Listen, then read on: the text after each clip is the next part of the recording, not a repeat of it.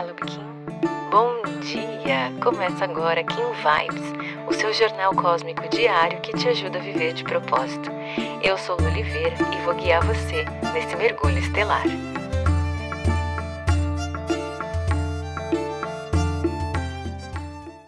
Primeiro de agosto, 1575, Águia Planetária. E eu já te adianto, hoje é um dia que provavelmente você vai poder se questionar se vale a pena continuar seguindo esse tempo artificial ou não. Por quê? Hoje é um dia em que você provavelmente vai se sentir bastante aérea. É um dia em que você vai estar muito mais no mundo dos pensamentos do que presente aqui na matéria. Inclusive, pode ser que você tenha um pouquinho de dificuldade de se conectar com o movimento do segundou.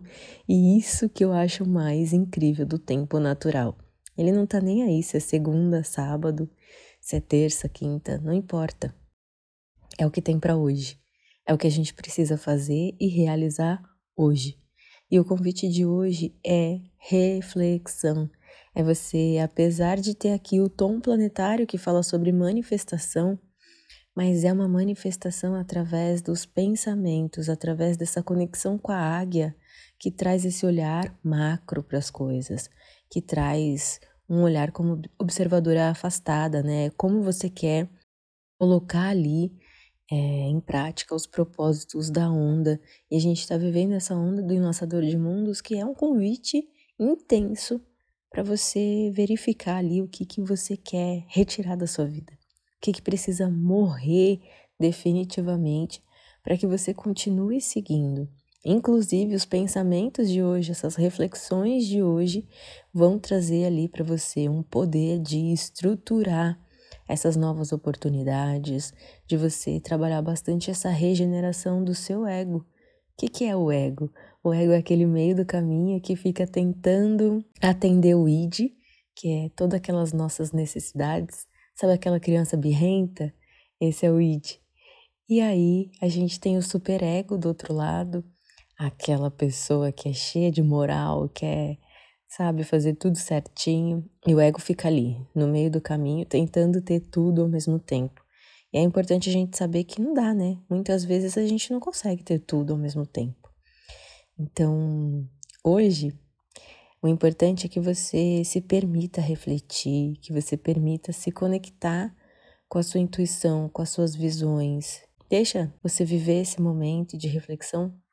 Vai ser um pouco difícil, inclusive, trabalhar esse conceito de presença que as pessoas colocam, que presença é você estar com os dois pés no chão, é você estar ali realizando, fazendo acontecer. Inclusive, o foco também faz parte dessa energia de hoje, porém, é um foco nos seus pensamentos, é um foco nessas reflexões, é estar presente para esses momentos, para o que a sua mente e o seu coração vem te pedindo. A gente vem trabalhando bastante esse assunto nos últimos dias e hoje é um dia de você começar a colocar no mundo tudo isso que você vem refletindo. Pode ter sido que nos últimos dias, nesse último ciclo aqui que a gente está vivendo, você tenha se sentido bem reflexiva, tenha ficado muito no mundo dos pensamentos, ficado muito naquilo, será que isso continua fazendo sentido para mim?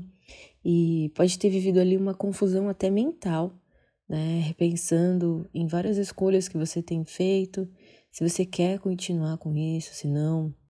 Podem ter sido dias densos, né? Bem pesados, assim, em relação a várias reflexões, porque o convite desse ciclo, ele realmente é intenso, porque não é só um, olha, vamos deixar para depois isso aqui, vamos, não, é dá fim, chegou a hora. A gente tá recebendo aqui o convite de realmente encerrar, né, deixar morrer tudo aquilo que a gente não quer levar adiante, tudo aquilo que não faz mais sentido, é como se a gente precisasse reconstruir quem a gente é. É um ciclo de regeneração.